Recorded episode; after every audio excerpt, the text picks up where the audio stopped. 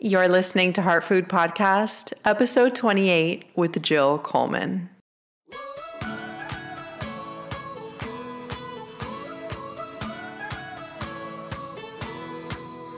Welcome to Heart Food Podcast. I'm your host, Ashley Pardo, nutritional therapy practitioner and private chef. This is a show that tells you the truth about food, nutrition, movement, mental health, mindfulness, and body image, all with a hefty dose of real talk.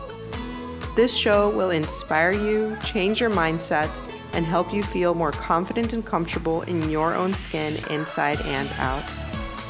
To find the show notes for each episode and to sign up for my weekly newsletter, visit ashleypardo.com.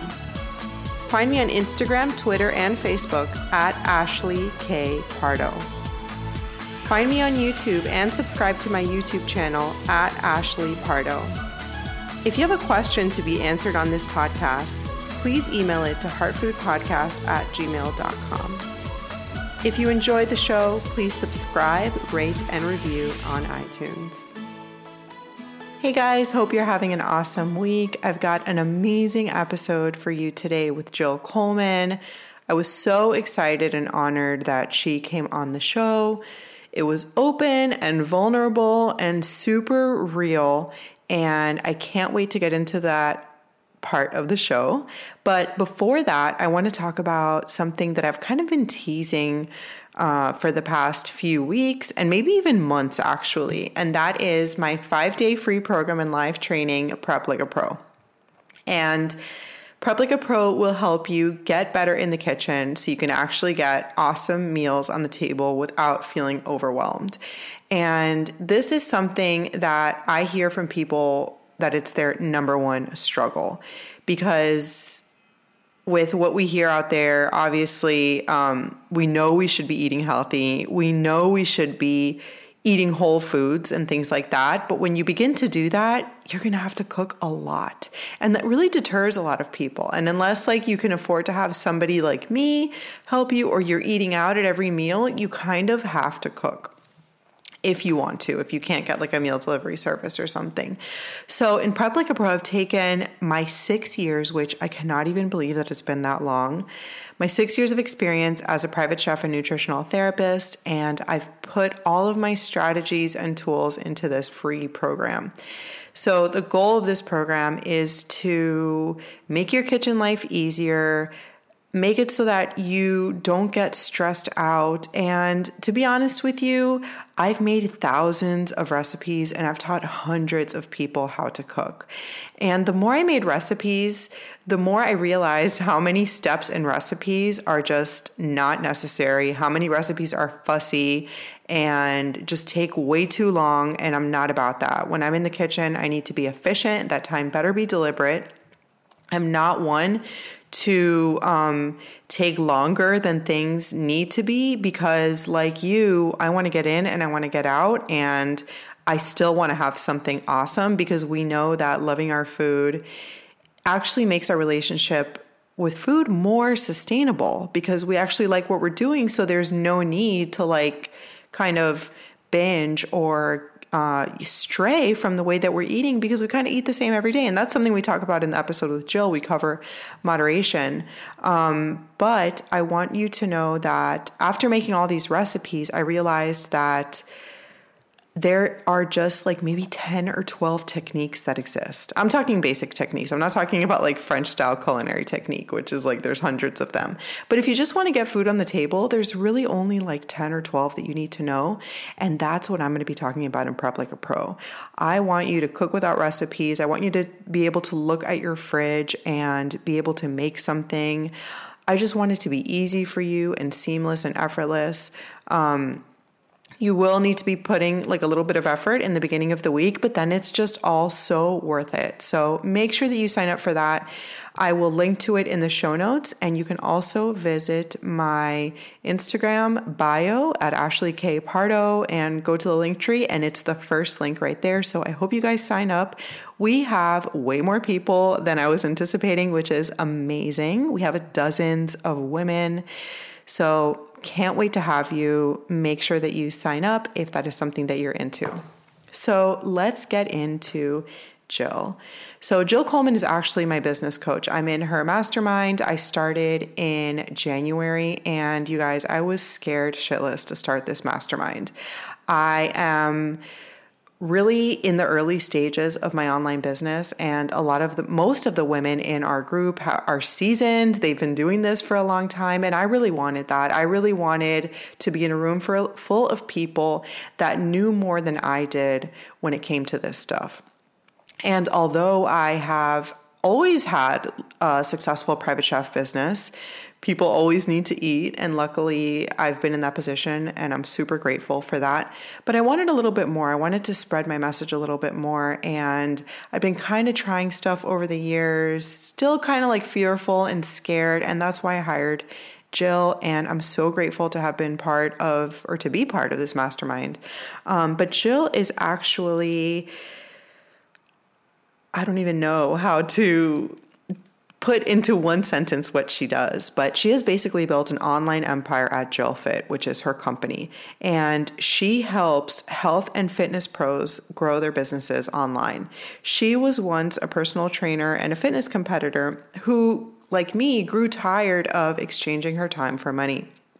So she found it by working online and her business evolved to now where she has helped over 500 people do that.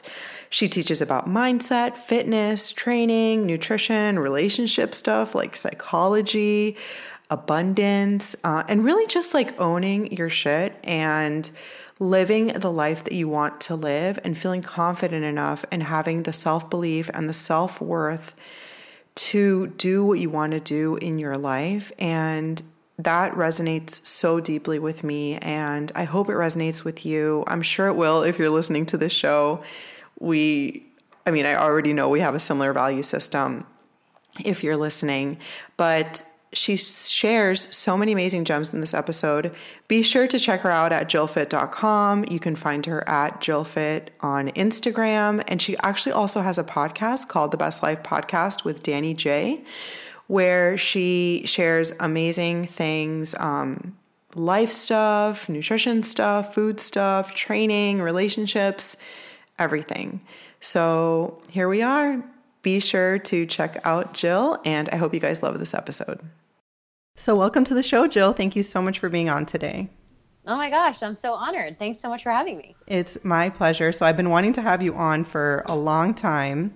And you know that I've been following you for a long time, and I've learned so much from you over the years. And now that I've gotten to know you more, you're my business coach. I've hung out with you in person. I just have so much admiration for you in what the way that you teach, like the fact that you really embody who you are and like I look at you and I'm like she is like she owns her shit. She knows what she's doing and um yeah, I just have that admiration. And not only about like the Thank mindset you. stuff, oh, you're welcome, even about like food and training and um, all of these different things that we're going to get into in the episode. But before we get started, tell us what you do now and how you got to where you are for those that might not be familiar. Yeah, no, thank you for asking that. And thank you so much for that really sweet intro. Um, yeah, so right now I'm doing, so JillFit at JillFit.com, that's my business. It has been in existence for about eight years now. Um, started off just as a blogger years ago, did not have all that much time to build my business. In fact, I didn't actually even know what business was, I just knew what blogging was. And so I just said, well, I guess I can take what's in my head and I can put my workouts and put my recipes up on the internet for people. And this is at the beginning of kind of social media, Facebook business pages, etc. And I did not know anything about business. And so fast forward about a year and a half and i was an expert in nutrition and fitness but had no idea how to actually make sustainable money on the internet so mm-hmm. that was kind of forced my hand i was really kind of stuck i was doing a lot of one-on-one coaching personal training in the gym, teaching fitness classes, and also doing meal plans and things like that over the internet with distance clients. And I was just maxed out, and it was a great problem to have. But I hit a ceiling because I had used kind of my old method of, well, if you have more time in the day, just take on more clients or take on more jobs. Or, and so I was doing a lot of time for money. And then I was just doing the internet time for money. And so about a year and a half in, I figured that if I was going to really build this thing and figure out systems and strategies for how to scale it that I needed to become a business woman. And so it's like learning a whole new language. So I just invested in coaches, mentors, courses, books, um, going to in person events, conferences. I stopped really spending money on fitness nutrition expertise because I was already at a level where that was fine. And I started just really doubling down on the business stuff. And then about a year later, I started coaching business coaching for online fitness and health professionals. So since then, that's probably the majority of what I do in my day to day, probably three quarters of what I do. And then that other quarter is direct to consumer fitness and nutrition programs over the internet. And it's so crazy to me to hear you say that there was a time that you knew nothing about business because I look at you now and I'm like, oh my God, she's like the master. But it's cool at the same time because it's like, wow, this stuff is teachable and learnable and it's a skill. Yeah. You know, it really is. And so when and, and I know Ashley, like you're in the point in your where your business and you're teaching people about how to eat healthy and how to make, you know, delicious food in the kitchen that's easy and and all that kind of stuff. And you're kind of creating systems and frameworks for other people to start learning that stuff. And so I had yes. created some of those things in nutrition and fitness. And my first couple of years as a business coach, again, I was still learning. So I started just teaching frameworks that I learned from people who had been doing it longer. Mm. So like one does, and I was like, oh well, this person you know teaches this thing, and this person over here teaches this thing, and I was using those things because my clients really weren't.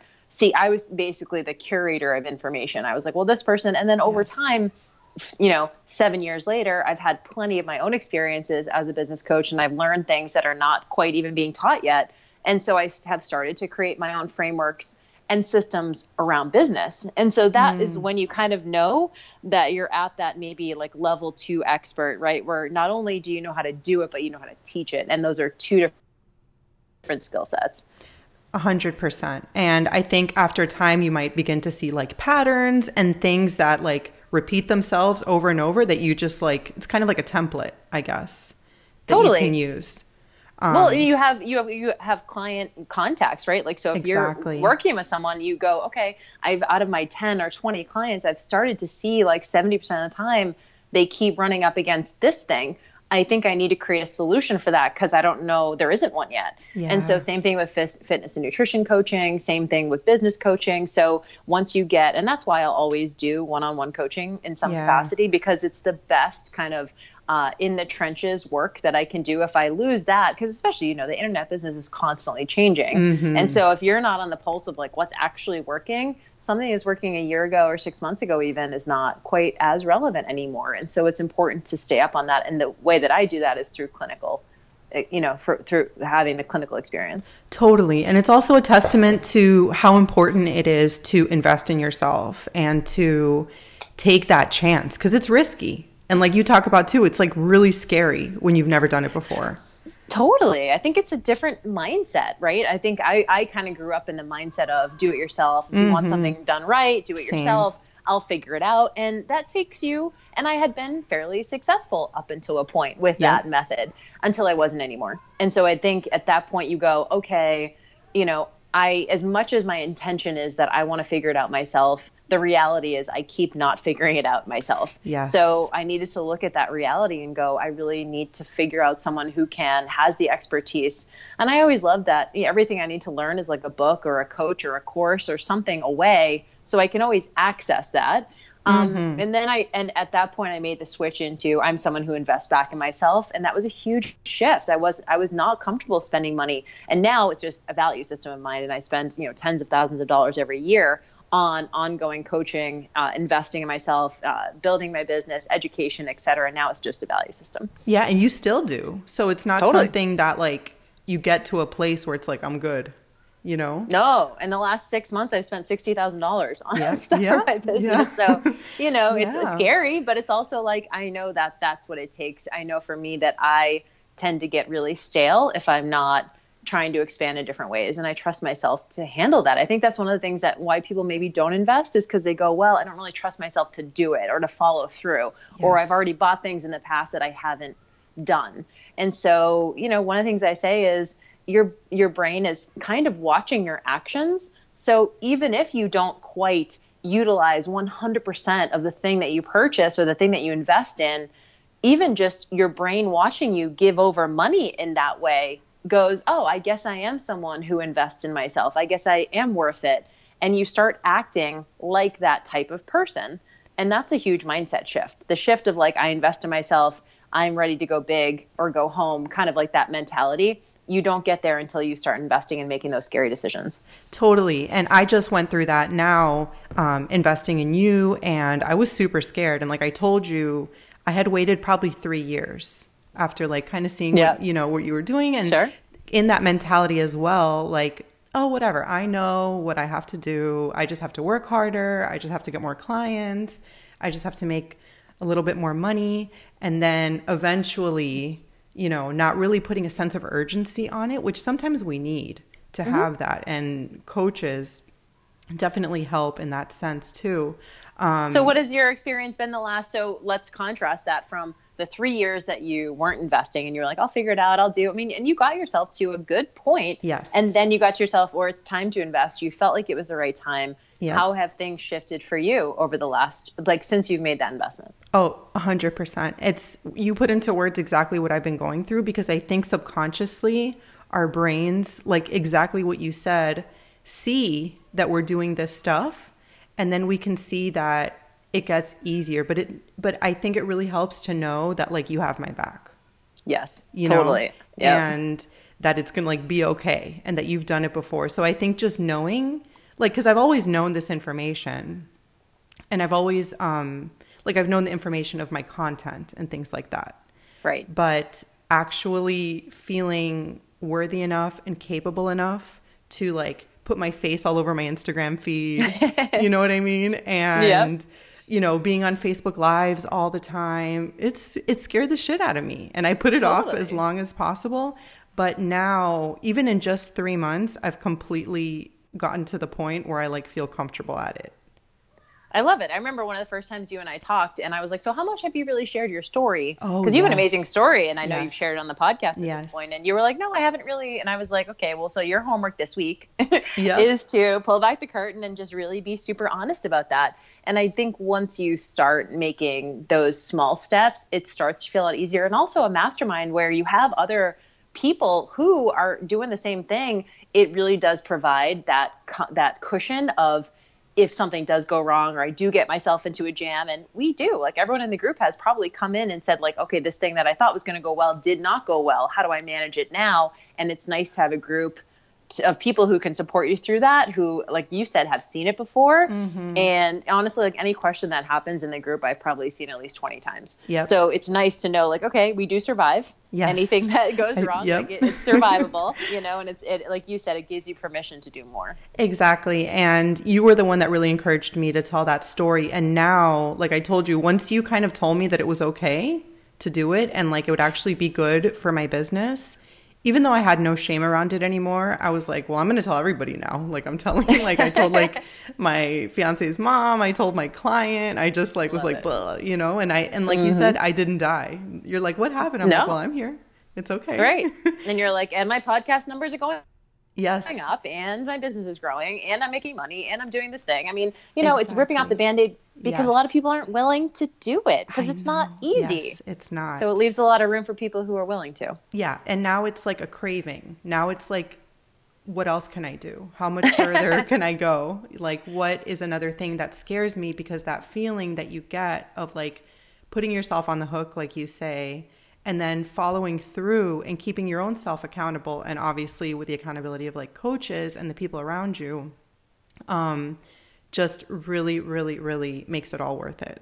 It's the best. I It's know. the And. I'm, uh, it's been so fun for me to watch your journey too, and just how much you've gotten done in such a short amount of time, and how many lives that you've impacted already. And I know Oh, it's going to just Jill. continue from here. Yeah. Thank you, so fun. thank you. Well, I'm so inspired by you all the time, and I really love the way that you talk about mindset. We've kind of talked about it now a little bit, but mindset is so interesting to me because I think sometimes we can get caught up with like, oh, this external thing has to change. Like once my body changes, mm-hmm. once my business makes a certain amount of money, once I get married, once I have a kid or whatever it is, mm-hmm. we think that everything will be okay. And then those things happen and it's like, Yep. oh, I still feel like shit. Like what's happening? And with mindset shifts, and that's like what we're told in society too like, just get this thing, everything, it'll fix your life. But with yep. mindset, making just a simple, not a simple, it's not easy necessarily, but nothing, it's comforting and very uncomfortable at the time, at the same time, too, to know that we can just make a mindset shift in order to have our life change. And like circumstances don't actually have to change in order for us to be happy and be in our power. Mm-hmm. So, yeah. So I'm, it really is. I think it is. And, you know, maybe this is where you're going with this, but I do think, and I had this really, I remember just this aha moment that I knew that that was so real when I was doing fitness competitions. Mm-hmm. And so fitness competitions for people who don't know is like where you get up on stage in a bikini and you're, you know, very lean, very shredded, very, you know, muscular. Um, and you get judged based on how your body looks. So as women, it's kind of strange to me that we subject ourselves to this, but I did that for a number of years. And um, I would be backstage getting ready to go, and there was a lot of women back there, and they were in the best shape of their lives, right? Like you're doing this whole thing just for this moment and you know 10% body fat or you know lean and beautiful and hair and makeup and everything's done. And i remember being so struck by the fact that people still weren't secure. They still weren't yeah. confident. They still were miserable. They were still complaining. And i was like this is weird because we think that there's some objective measure yes. of once we attain the thing that we think we need that everything shifts. And it just wasn't my experience. So that made me just go okay what else is going on here? And really positive psychology research, people like, you know, who are doing this work like Shawn Achor, Michelle Gielan, Tal Ben-Shahar, have shown that it really is a mindset shift and that you can use tools like gratitude and self-compassion to literally and physiologically shift uh, your perception of the world like how yes. your body is functioning. And that is really crazy. And so there is a lot of positive psychology research. This stuff isn't just fluff. It's actually been shown in research to change physiology lower cortisol lower anxiety things like that. So it's real. It's totally real. And then it also lets you know that like okay i'm in charge of the way that i feel. Not to say that like we we're not human and we don't have negative emotions sometimes um, but that we can actually be in charge of our power and uh, that was the biggest thing for me in my own struggle with food. I'm like, this isn't even about the food. No. This isn't even about my body. You know, I got to a I got to a weight too where I lost my period at one point. Mm-hmm. and I would look at myself in the mirror and it like wasn't enough. I'm like, totally. what else? What else can I do? And once I really took my mindset shift, it just completely changed everything. And it's like daily work too. It's like I constantly need my reminders to like, you know, keep my mind right and everything. You use two frameworks that I've seen you use over the years that I really love, and that is um, scarcity and abundance, mm-hmm. and also the victim um, mm-hmm. mentality as well. So I'm mm-hmm. wondering if you can kind of elaborate on those. Sure. So it's exactly what you said, which is when we feel as though we're, we have a say in what happens in our lives. So they've actually shown in research that that's the definition of optimist so an optimist is not like a Pollyanna. They're not like, oh, nothing bad could ever happen. Like it's not about that. It is about the difference between an optimist and a pessimist is that optimists believe that their actions matter. And so if you're someone who is in more of an empowered mindset, you feel like when you do things, when you um, change your attitude, when you take certain action steps, that it does affect outcomes. You actually can have a different life based on the way that you think about things and the way that you picture the world. And a victim mindset, in my mind, and I, you know, I sometimes don't really like throwing that word around because there are like legit like victims of crimes and things yes, like that. But yes, that's what not what we mean. About, yeah, we're talking about just more where you know and we all know someone like this. And to be honest i was like this for the majority of my life was mm-hmm. someone feeling as though life was being done to them.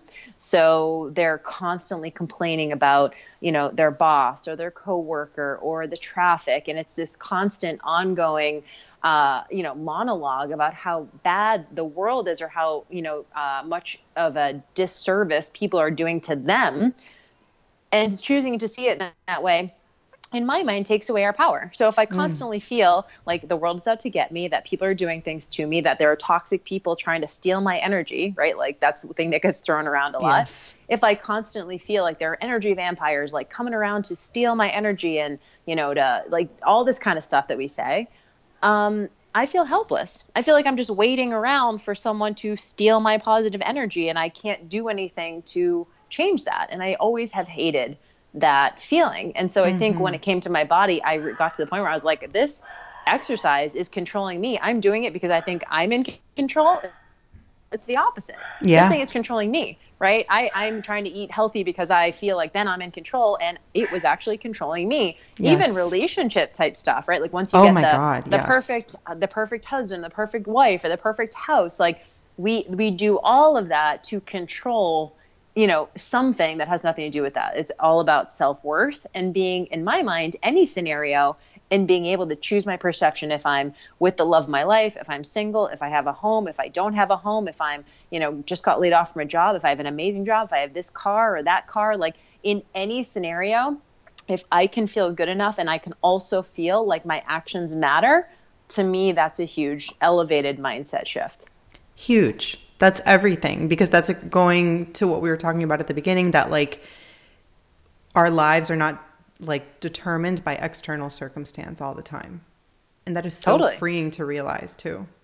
Yeah, and it's hard because I think it's we're really we're hard. kind of we're cultured, right? Like we yes. see we look in a magazine and we see a beautiful girl with an amazing car and a handsome husband. Like it feels like, oh, if I just had that thing, yes. then I could be affirmed in society's eyes or i would be like the magazine photo or i would be you know and advertising is is designed to create a desire to become that thing. Totally. so when we see slim bodies and and my whole thing is those things aren't going away. Like this is no. not going to go away right? Mm like beautiful bodies are going to be around people. It's always going to be someone thinner than you more muscular than you has a better car than you who has a more beautiful spouse than you. Like it's all going to be there.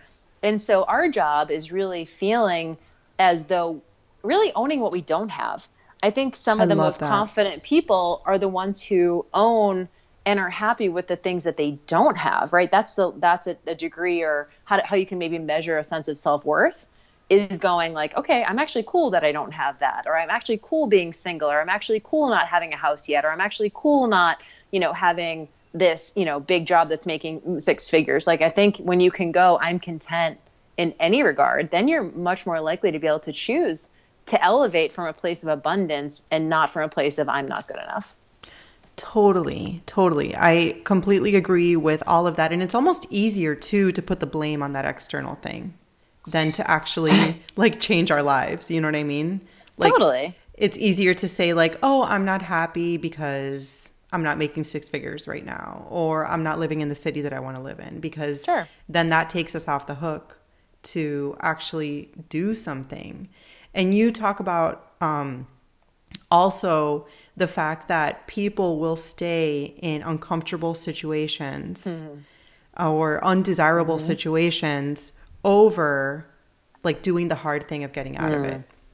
Well, it's both. They're both hard, right? Yes. So we can know that we're feeling miserable. Like we can be like, we can be constantly complaining. And to me, it's a red flag to yourself, even. Like, so just introspect a little bit and go, am I complaining like all the time? Am I constantly trying to, and I remember this, I was constantly blaming my boss and my situation when I was in a corporate job and I had to look at myself, and I, it really all came to a head when I had a partnership. I was partnering with someone in a business endeavor, and um, I was constantly complaining about the person. Mm. And I was like, this is supposedly my business that I'm in 50 50, and I'm constantly making her the perpetrator, and I'm positioning myself as the victim. And I remember just being so sick of myself within like six months of that constant. I remember looking around at everyone, you know, my friends and my family, and I would go and I would vent to them.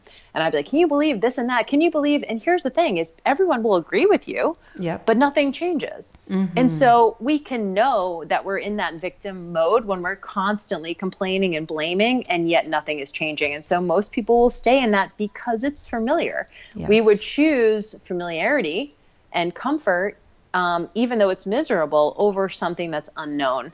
And so Tim Ferriss is actually a quote from Tim Ferriss. I'm not sure if I'm going to get it right exactly, but he says people will choose um, misery over uh, no, they will choose yeah over uncertainty. Yes, it, yes. it's like right. So uncertainty 100%. is at least it's like do you choose the devil you know or the devil you don't know and a lot of people yep. stay in that like devil that they know just because it's the familiar thing and we have this with food and exercise too yes Totally, right? totally. It's so scary to get on the other side of a meal plan or Yeah. a food list or whatever it is. Um, and I think that trust is a way that we can kind of navigate ourselves through those situations. But I think trust is another thing too that in society and even in like a lot of families, we're never really told that we can trust that we are able to trust ourselves, right? Like that's not something that is um at least for me, I I was never told that when I was younger, even like as a teenager, I was like, well, I always have to like have a plan and I have to control. If I don't have that, then like shit's gonna hit the fan and stuff is just gonna go wrong. So Right. you Oh, speak about it so said, like, beautifully. stuff is stuff is going to go wrong. Like you don't even know what stuff. I remember it's just exactly. a control mechanism. Yeah, right? it's We like go, something's gonna be bad. That I have to do this, and if I don't, then something really bad will happen. Yeah, but we don't actually even know what that is. Exactly. Um, can you talk about some ways that we can begin to trust ourselves Mm-hmm. and that we can begin to like really step into that power of that Mm-hmm. greater life that we're wanting? Yeah. So I love that you said that we're just not really taught to trust ourselves because, you know, and, and parents are amazing. I'm not a parent, so I can't imagine what it's like. But a lot of times we want to choose safety for our children because we want them to be safe and we want them to be okay. And so we will try to even control and micromanage our children because we want to make sure and make sure they're secure, right? And make sure that things are certain for them. And so we kind of take that on as children. We kind of take on that, oh, I think I need to have all my ducks in a row so that nothing will go awry. And so, really, counterintuitively, building trust is when you create a show of evidence that Yes. you got through something that was tough. And so I'll just give this little story because my dad is actually here visiting me uh, in LA. And one of the ways that I remember at a, as a child, and I haven't really even talked about this, but um, you know, I remember being like four or something, and we'd go to McDonald's or Burger King or something like that. And I remember just I'd be like, "Dad, can I have some ketchup?" And he would say, "Well, you know, if you want ketchup, go up and ask."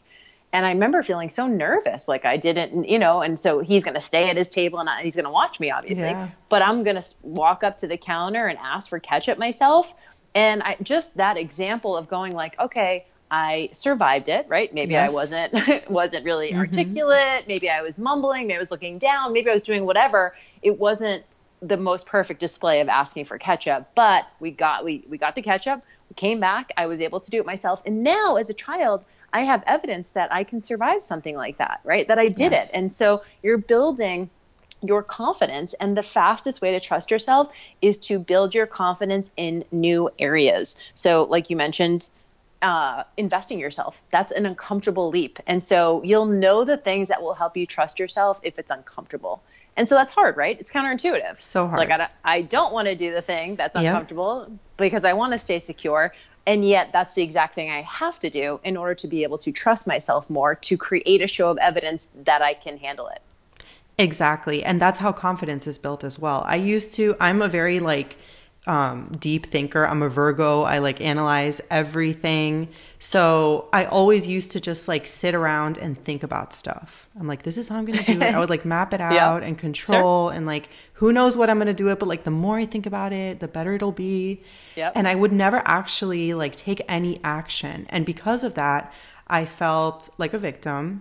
I felt disempowered. I felt like I couldn't do anything. I felt like I couldn't speak up for myself because, like you said, I had no evidence because I never tried. Yep. So it's like a chicken or the egg thing, like which comes Yep. first. And in my experience, and I know you talk about this too, action has to come first. It really does. And that's what's really uncomfortable about it. But, you know, you do get faster at recognizing it. Yes, So, 100%. right. So now my signal to myself that I have to do the thing is that I feel uncomfortable. And Mm. so you go, it never gets easier, like, but you do recognize it faster. And you Yes. go, uh, you know what? I have never done this thing before, but I've done these other 10 things.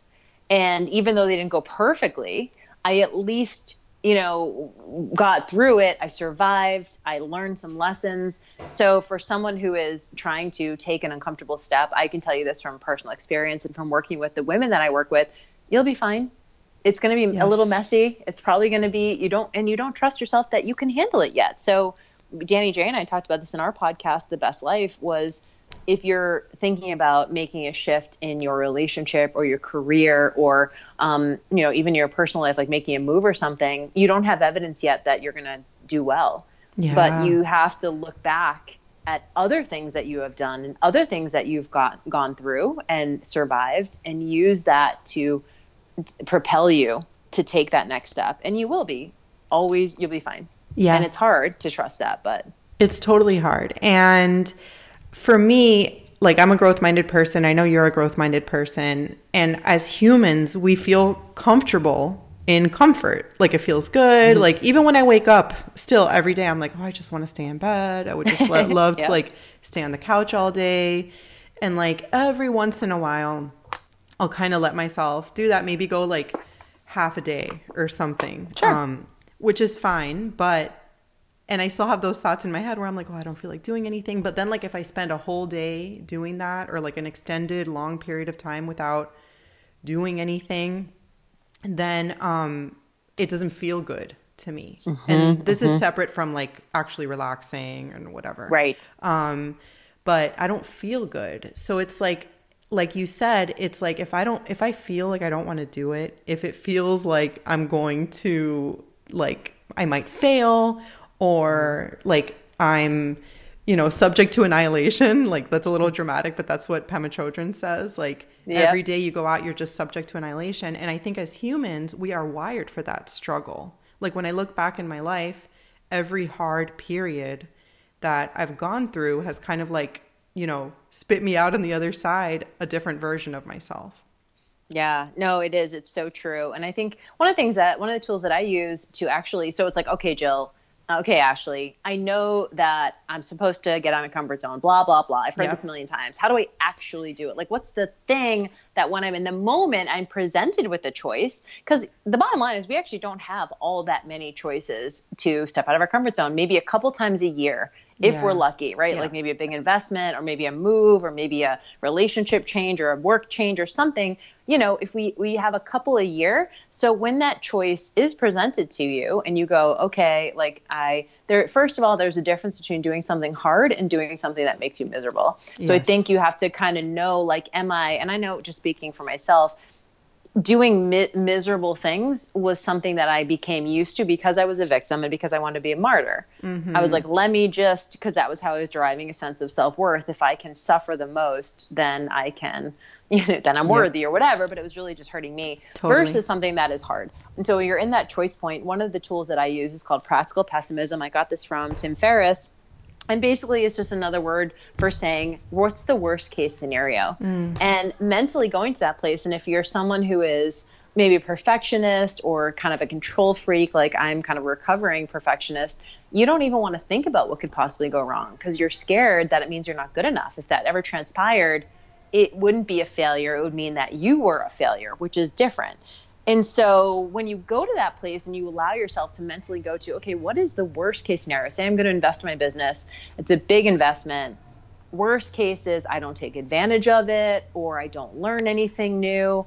Is there anything that even if I don't make my money back that would be worth it for me to engage? Maybe I just again like we talked about earlier, seeing myself giving the money over. Okay, now I'm someone who invests and I start mm-hmm. acting like someone who invests. Or maybe it's uh, I made some amazing connections and I now have some resources and access to things that I never had before, even if I did, maybe didn't make my monetary, you know, investment back. Or now I just know what I won't do in the future, right? So there's always something, there's always a metric that you can use to measure what you're getting out of something and going to that worst case scenario and realizing like it's actually not that bad.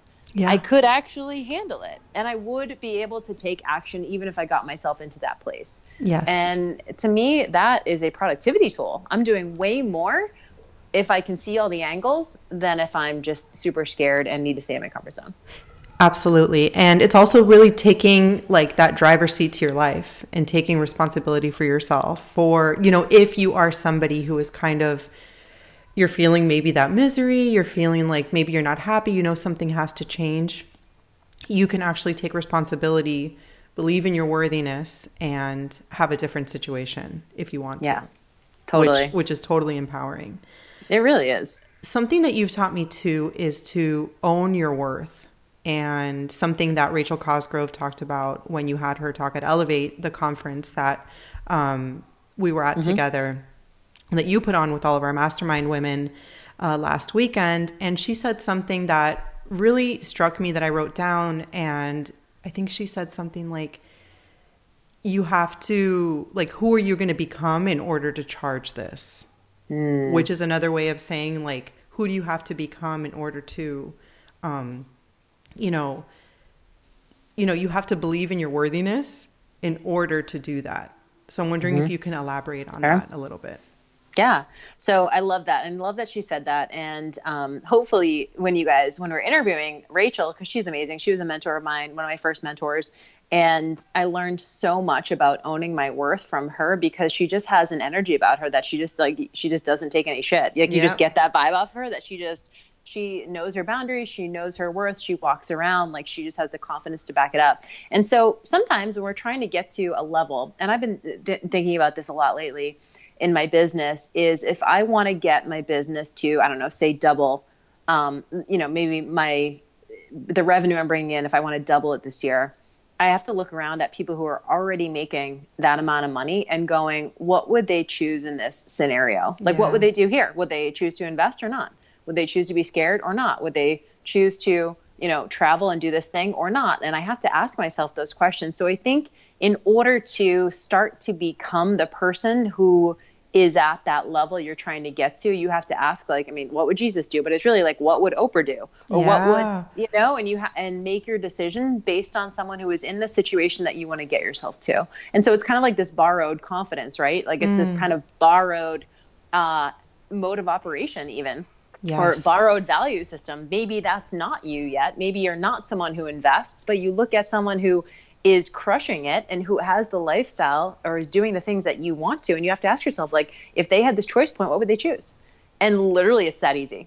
Yeah. and once you start going down that path you actually start to embody the the kind of person who does those things but you kind of have to borrow it at first. Yes and it touches upon what we've been talking about like you have to take action so then you can trust yourself or realize mm-hmm. that you can trust yourself so you can be more confident um, so i really love all of that and that's the way you walk around too like take no well, shit I no I definitely you know no boundaries um, you know, I mean, I do think that ownership is really important. So yes. I know, like, we kind of throw that that word around, but really, there's something so attractive about someone and i say attractive not necessarily like an aesthetic way but like attractive you just want to be around someone yes. who doesn't always isn't always scared of judgment and isn't scared of criticism and isn't scared of the peanut gallery and like and someone who just again owns where they are in their life and isn't ashamed to talk about it or isn't sh- trying to keep it behind closed doors or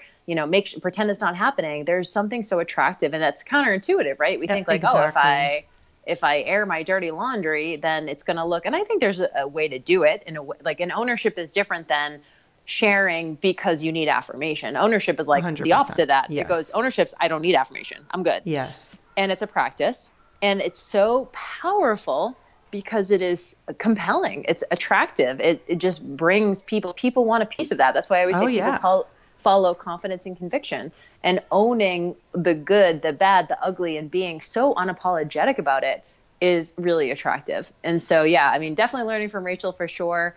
Um, and another thing she says about like becoming the person you need to is cultivating high self worth yes. through continuing to educate yourself. Mm-hmm. Right? Like mm-hmm. if you're going to bump your prices and you're going to double your prices, what are you doing on the back end to warrant those increased prices. Like you need to continue to invest. You need to keep educating yourself. You need to keep learning. You need to keep reading. You need to keep, like, you have to keep doing the things that someone would do who is at that level. And so cultivating high self worth has to do with continuing to stay up on stuff. I'm obsessed with relevancy mm-hmm. in my mm-hmm. business because that's what I'm trying to help people with. And I can't, you know, like the success of my clients depends on how uh, much I stay up on that stuff. And so it's non negotiable. I love all of that. I'm like, amen to all of these things. And I love the overlapping themes too, because it's like, like I was saying before, you touch one thing and then it just kind of like dominoes into different things. And I think too, like, the way you talk, it really seems like I didn't know you before, so I only know you as this person, as the Jill that I know today. So I can't picture you as like the way you talked about yourself yeah. before. And the same thing with me. Like, I am a completely different person than I was like 10 years ago, five years ago. And in the process, it doesn't feel like I'm changing really. Right. But looking back, I'm like, whoa, who was that back then? you know, it's like, and I'm grateful at the same time too, because Yeah. I'm a big believer that like everybody has their path and things happen to you for, um, um, you know, to not necessarily for a reason, but we become who we become because of the things that have happened to us and our perception of it. Yeah, I mean, especially as you're, you know, you're growing up and you're. Yeah. I have a lot of um, when I think back to who I was when I first got into this industry and how obsessed I was with my body and how insecure I was and you know how like a lot of the ego pursuits. I have a lot of compassion for that woman, right? For my like Mhm, 24 year old self. Oh my God, yeah. you know, instead of feeling shame and feeling like I can't believe I was I was like that, you know, I didn't know. You know, we didn't know. We don't know. We're growing up. We're going through. We're growing in all different ways. And so I have a, and I'm sure I'll look back 10 years from now and have a huge wave of compassion for the person I was at 36. I think it is um, important to look back not with embarrassment or regret, but with compassion and with an eye for growth and just go, that was needed. Like you said, that needed to happen in order for me to embody the person I'm really supposed to become. Absolutely. Totally agree with all of that. And Yeah. So you are also amazing at talking about moderation. And I need to have you talk about moderation a little bit because Sure. you um, really have this different way of talking about it. Um, I don't think anybody out there is talking about it the way that you do. And I know a lot of the women that listen to the podcast are petrified of food.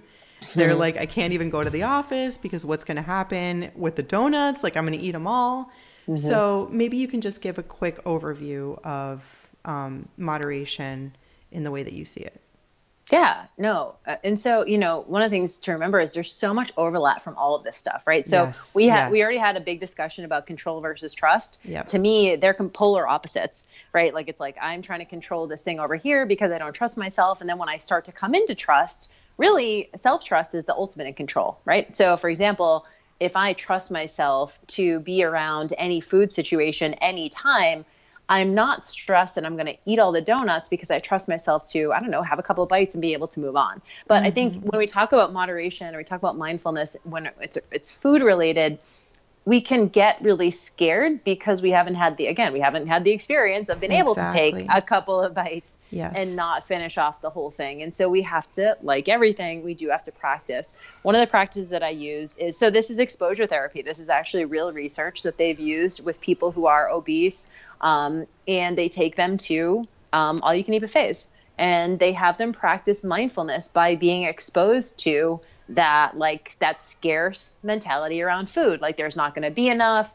I don't trust myself around it. Um, what if i don't have this opportunity again? All these kind of scarce mindsets. And really this is like marketing right? We go to the grocery store and it's like buy one get one. And you end up buying extra food that you didn't even want because it was a deal or you you know ate extra food because you didn't want to waste it or like all these kind of this is marketing right? This is food marketing Yes. for our brains. And so we're, we have to unlearn a lot of those scarce feelings around food. And so exposure therapy goes like here, literally throws you in the lion's den. Like here, deal with it. You're going to be around donuts, right? You're just going to be around donuts. So you have to figure out a way to navigate it. And the tool really is mindfulness. That's a tool. Mm-hmm. These words like moderation, and mindfulness, you know, they're they're fine. Like to me that's what they are and they're extremely extremely important there. They are the tools but the words some people like do their eyes like just gloss over because Yeah. it's like oh yeah yeah mindfulness oh yeah whatever. But really mm-hmm. mindfulness is the tool. So it is going okay i'm going to show up at a all you can eat buffet or i'm going to go and be around these donuts and i'm going to mindfully consciously take a couple of bites of this and I'm going to go back to my table or I'm going to go back to my office or I'm going to go back to whatever and I'm going to sit for a while. And then maybe 20, 30 minutes later, I'm going to go back and I'm going to maybe get another bite or two. And then I'm going to go back to my, you know, so it's, it's this, I call it intermittent sampling mm-hmm. where you go, take a bite or two, leave. Then if you want to, right, then you check in with yourself. Do I want more? Yes or no?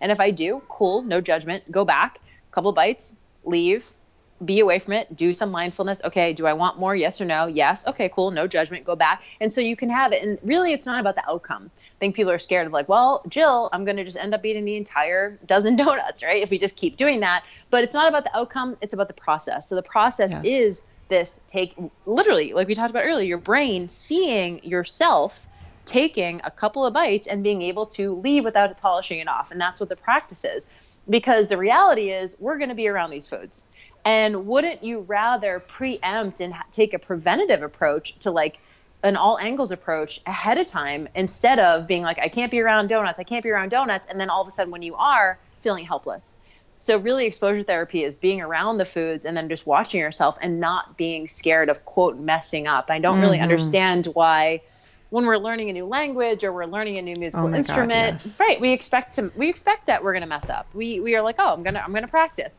Same thing with food. And the thing to remember is you're never you don't just start like eating stuff and never stop. It's like if you're practicing mindfulness, you might have a couple t- uh, instances of overindulging, but that's part of the process. Nothing mm-hmm. is irreversible. You never reach a point of no returns. Like there's always somewhere you can go. And here's the thing the old way of like calorie deprivation and excess exercise will always be there for you.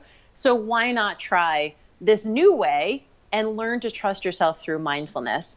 And so it is as counterintuitive as it sounds. The tool is not just get it out of the house. It's literally no. like have it in the house expose yourself to it and be mindful when you take portions and don't judge yourself if you have to take like three or four portions like you're learning and it's going to take some time and it's a practice yeah it's like practice and then data and then like yeah. analyzation like uh, more practice more data and i really think it's about making an empowered choice because like you can think to yourself in that moment you can be mindful and you can be like wait do i actually even want this or mm-hmm. do i want it because it's not allowed or because yeah. I haven't allowed myself to have it in so long. Because totally.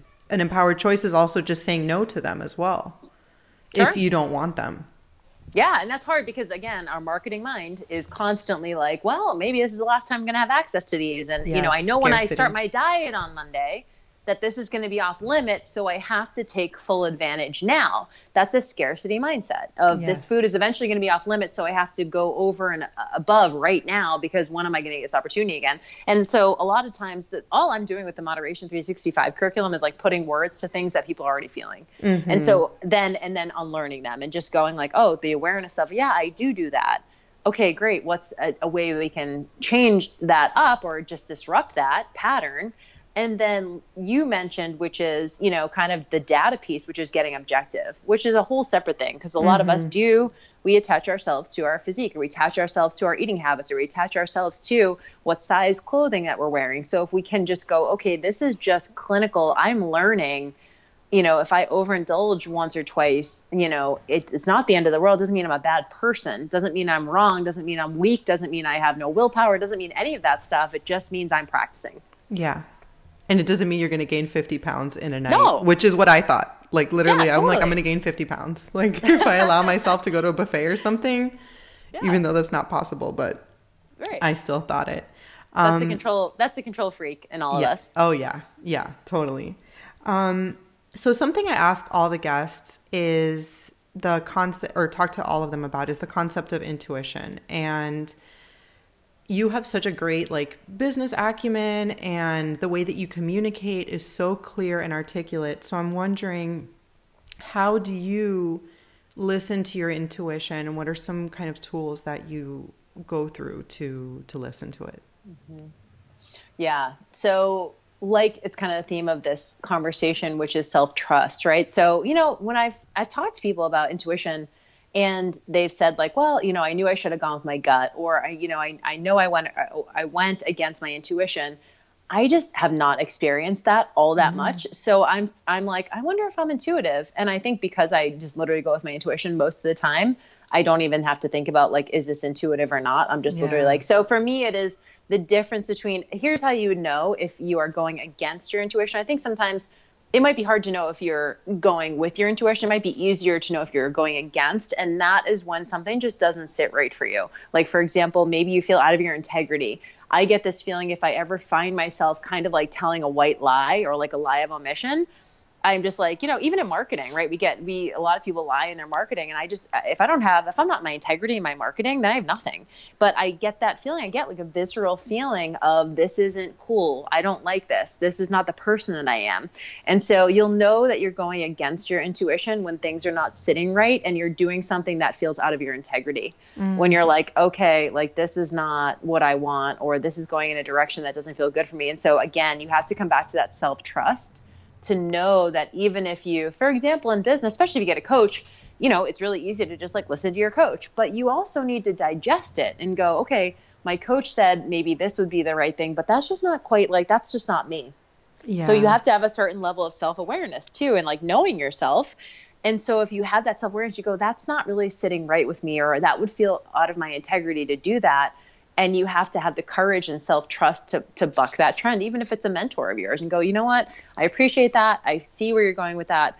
Doesn't feel right for me. What do you think about this alternative plan? And so for me your intuition will tell you based on how it's kind of sitting in your body and that visceral mm-hmm. feeling that you get. That's the same for me. It's like i can feel it instantly um totally. in my body in my back in my shoulders wherever yeah. it is. It's like i feel it right there. Something is not right so we're kind of wrapping up. We only have a few minutes left, but on this show, a lot of us are big readers, and I know you're a big reader too. So, what are some books that you're loving right now, or some of the books that have had the biggest impact on you in your life? Yeah. Oh my gosh, I love books. Um, I'm currently reading A Tribe Called Bliss, which is oh, um, a book by Lori Harder. Yeah. Mm-hmm. So it, it's coming out in May. So I'm not sure when the podcast is dropping, but it's coming out in May. Um, pre-orders are available right now, and I got a pre um, a pre-order copy, so I was able to read it ahead of time. I'm reading that right now. Um, I just finished up Jordan Peterson's 12 Rules for Life. Ooh, it was pretty heavy. Yeah, it was pretty yeah. heavy. I don't know. You know, I wanted to read it because it was so many. There was a lot of um, kind of what's the word? Just a lot of mixed opinions. Yeah. And so I kind of like reading things that challenge me in new ways to think about things in new ways. Um, I just kind of go tos for mindset work. I love Byron Katie's work. She has oh a book called God, Loving yes. What Is, which is a great place to step to start. Uh, and she and the Four Agreements is really great too. Uh, for business, um, I love. Uh, the charisma myth is good. Uh, to sell is human is amazing. Lots of different ones, but usually I find myself with mindset books or uh, business books. But a tribe called Bliss and Twelve Rules for Life are the current ones. I love it. And I have, I can't read fiction most no? of the time. I, I have a really big, like, I can every once, probably for like every three business or like nonfiction books, I'll read a fiction book. Um, but yeah. it really doesn't, it doesn't weigh out at all. I really love reading about the self development and the mindfulness and all that. Yeah, for um, sure. So, one question that I ask every guest is if you were on death row, what would be your last meal? Ooh, that's a good one. I've never been asked that before. You know, it would probably be like mac and cheese. Yeah. Honestly, like Comfort. that's the thing that like growing up, that was just like my main. You know, it's funny because right now it's like that would not even be on the menu of stuff to have. Right now, yes. it's like not. It's not like I have to like try to not have it every 2nd mm-hmm. But when I think about what just tastes like pure taste, oh, so good. So good and like the craft, like the old like school craft with like the powder, like oh, that, yeah. I would eat the entire thing. Yeah, yeah. so plastic, but I would totally eat the whole thing. Oh, it's so easy to. It's so easy to. Well, thank you so, so much for being on the show. It was so good. Um, tell people where they can find you online and if you have anything going on right now that they can check out.